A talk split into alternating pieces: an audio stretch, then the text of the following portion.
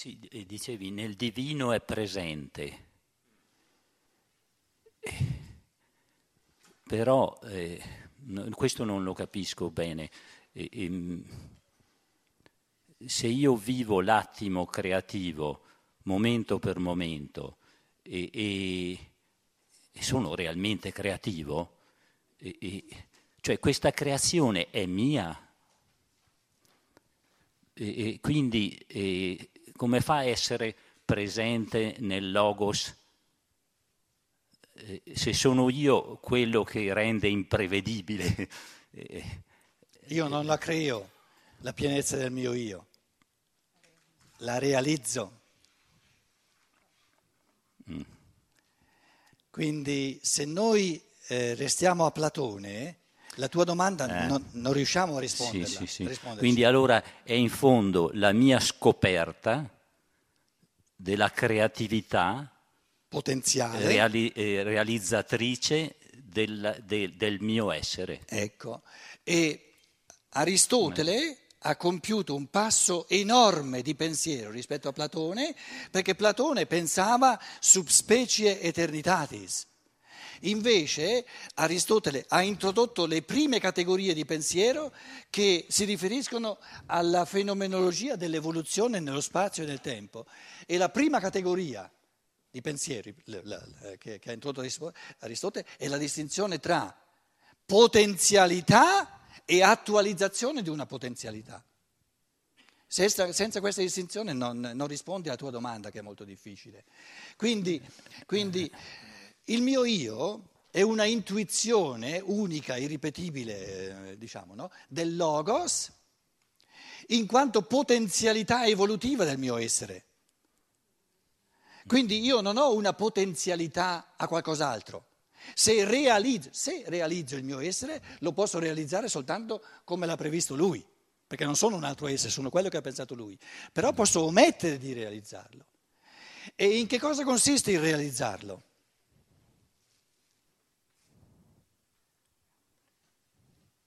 Nel recepirlo nella coscienza e nell'amarlo. E quello lo posso fare soltanto frammento per frammento. E recependo nella coscienza incarnata e amandolo nella coscienza incarnata, lo rendo percepibile, la fenomenologia del mio io. Però in quanto spirituale, in quanto potenzialità, l'ha pensata il Logos. Ma in quanto si esprime a livello di percezione, nel mio modo di interiorizzare, di capire chi io sono, frammento per frammento, e nel mio modo di amare chi io sono nell'organismo dell'umanità, questo si realizza passo dopo passo. Quindi se uno mi chiede chi sei tu, io gli dico, lui lo sa chi io sono, però io, per saperlo io, dammi ancora un po' di tempo, ancora un paio di millenni perché lo posso sapere soltanto realizzandomi.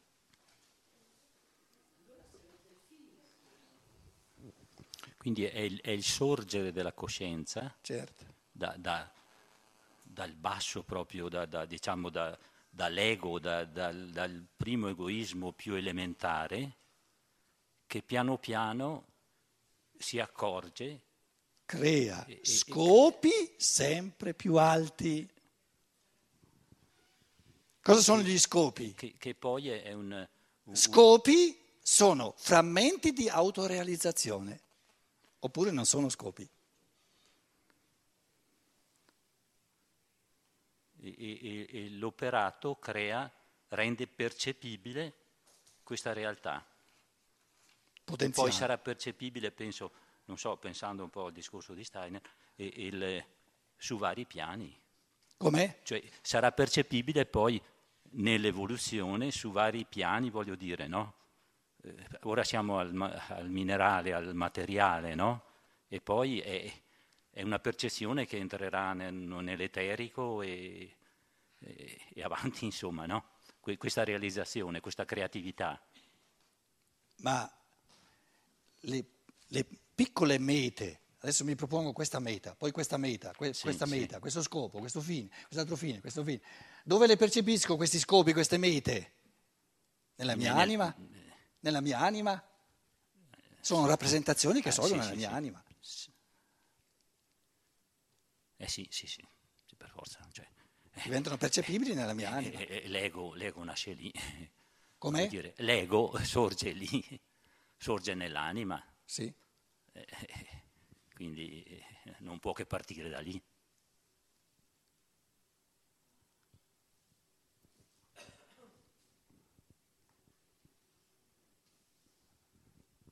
Grazie.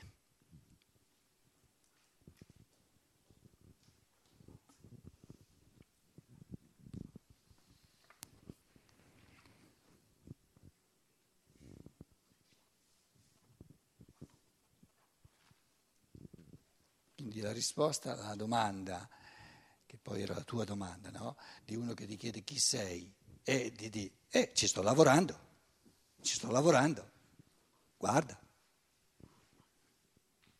al mio essere ci sto lavorando.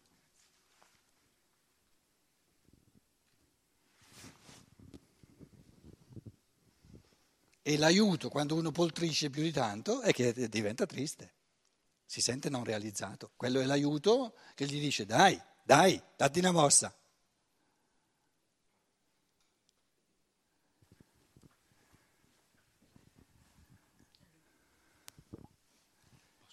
Sì, E volevo riprendere il discorso che hai accennato, spero di averlo appuntato correttamente, quando hai tradotto l'espressione tedesca che co- corrisponderebbe alla presenza di spirito.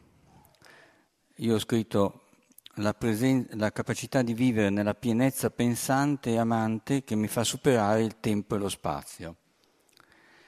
Ecco, io volevo notare che questa è un'espressione veramente straordinaria, perché questa eh, capacità mi fa vivere superando la frammentarietà delle mie esperienze e le inserisce in un tutto esperienziale che mi dà il senso della pienezza del mio vissuto. Questo lo vorrei eh, evidenziare maggiormente pensando a che cosa succede quando non si fa questo. Io l'ho sperimentato eh, tanti anni fa e mi ricordo che era la mia incapacità di essere contento di quello che stavo facendo, perché se leggevo eh, pensavo che avrei potuto andare fuori a correre, se andavo fuori a correre ero scontento perché pensavo che avrei potuto stare a casa a fare un pisolino, e se facevo il pisolino ero scontento perché pensavo che avrei potuto andare al cinema e in questo modo non ero mai contento di quello che stavo facendo. Invece questa visione che tu hai evidenziato con questa espressione tedesca mi dà con chiarezza eh, quella che poi è un'esperienza che io sto vivendo mh, in una certa misura ovviamente, eh, che quando ho smesso di vivere in quell'altro, in quell'altro modo mh, che mi faceva stare male, ho imparato, in, ma lasciamo perdere la mia esperienza, diciamo che si può imparare a superare la, quella che è la frammentarietà delle esperienze che sono parziali una dopo l'altra mentre le si fanno, ma io posso essere benissimo contento di stare a tagliare le carote in cucina eh, anziché sognare di essere già con le gambe sotto al tavolo, perché una dopo l'altra tutte queste azioni costituiscono un tutto unico della mia vita di cui io posso essere soddisfatto perché è quel senso di pienezza del mio vissuto che mi sta portando avanti nella mia evoluzione.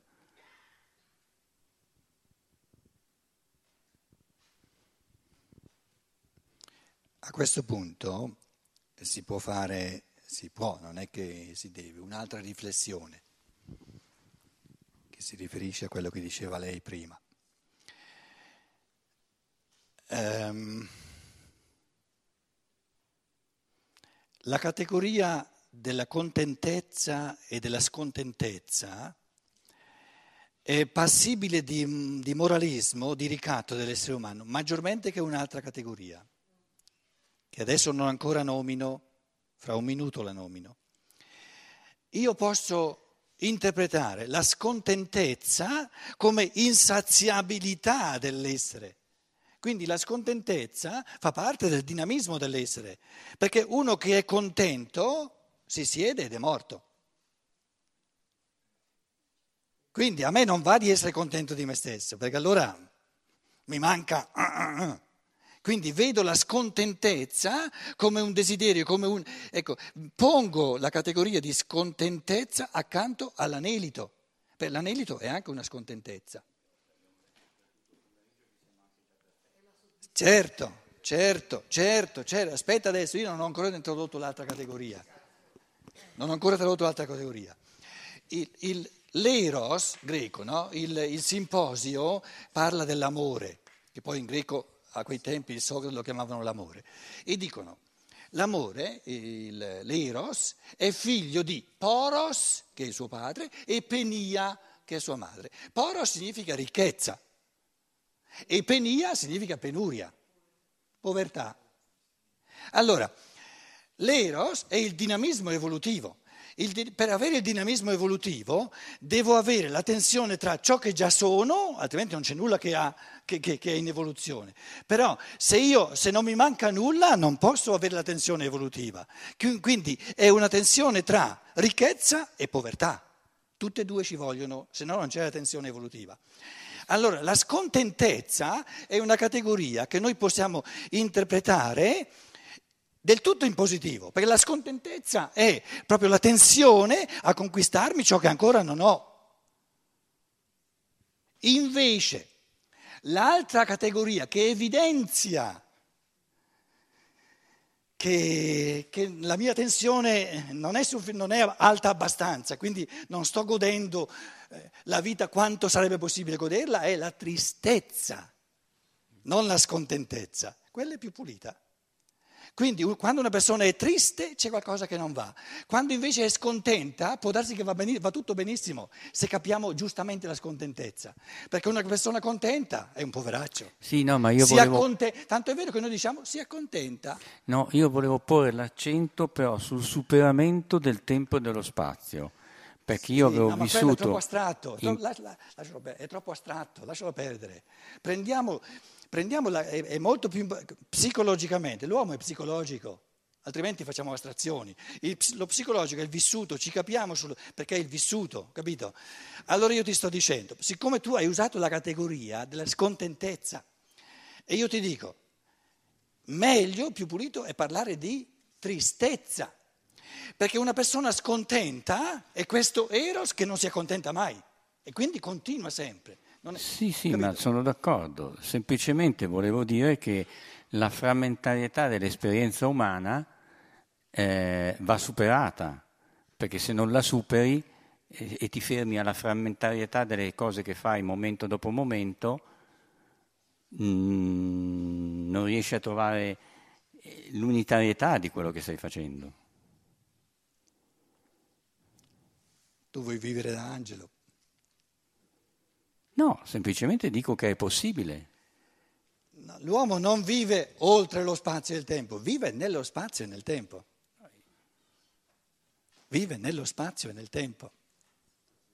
Però allora cos'è Com'è? la presenza di spirito?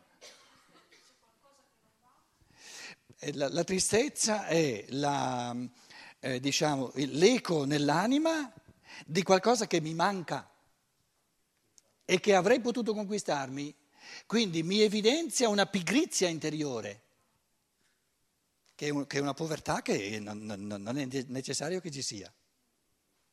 Quindi la tristezza mi evidenzia una pigrizia interiore. Altrimenti non sono triste. Posso essere scontento di me stesso, nel senso che, che non mollo e continuo sempre, no? però non sono triste.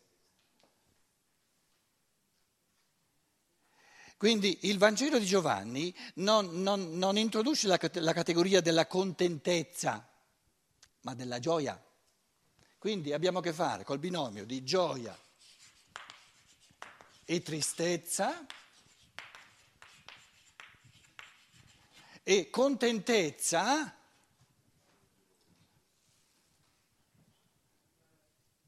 è superficiale, dai. Io preferisco una persona scontenta di sé, perché gode di più. Quindi la perfezione intrinseca all'uomo è di essere scontenti.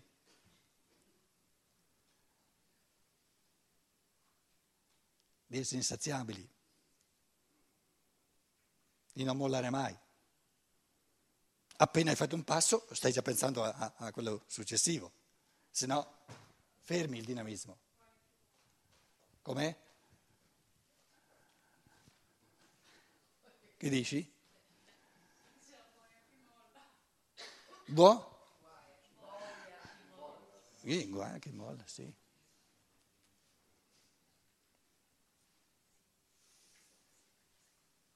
Quindi essere scontenti va bene, per fortuna sono scontento, se no che, che, che, che dinamismo c'è? Ma tristi, un'altra cosa, tristi, un'altra cosa.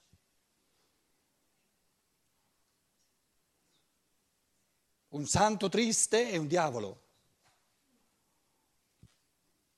È un tristo santo, si diceva.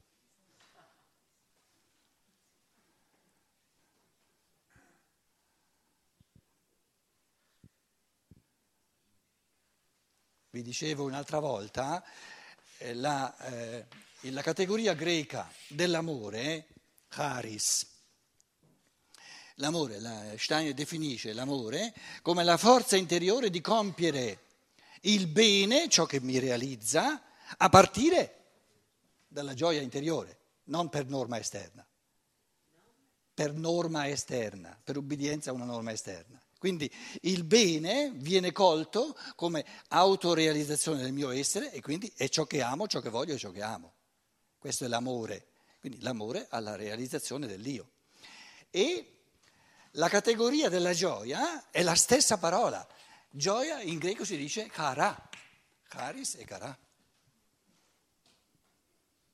Quindi la gioia è la pienezza dell'amore.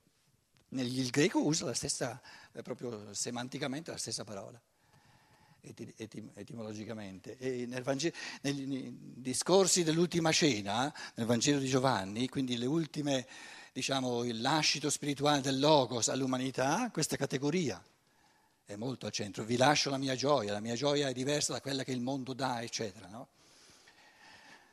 E il greco, la, la, la, lingua greca le pone. No? Quindi, quindi la, la, gioia in, in, in greco è la pienezza dell'amore nel pensare e nel volere.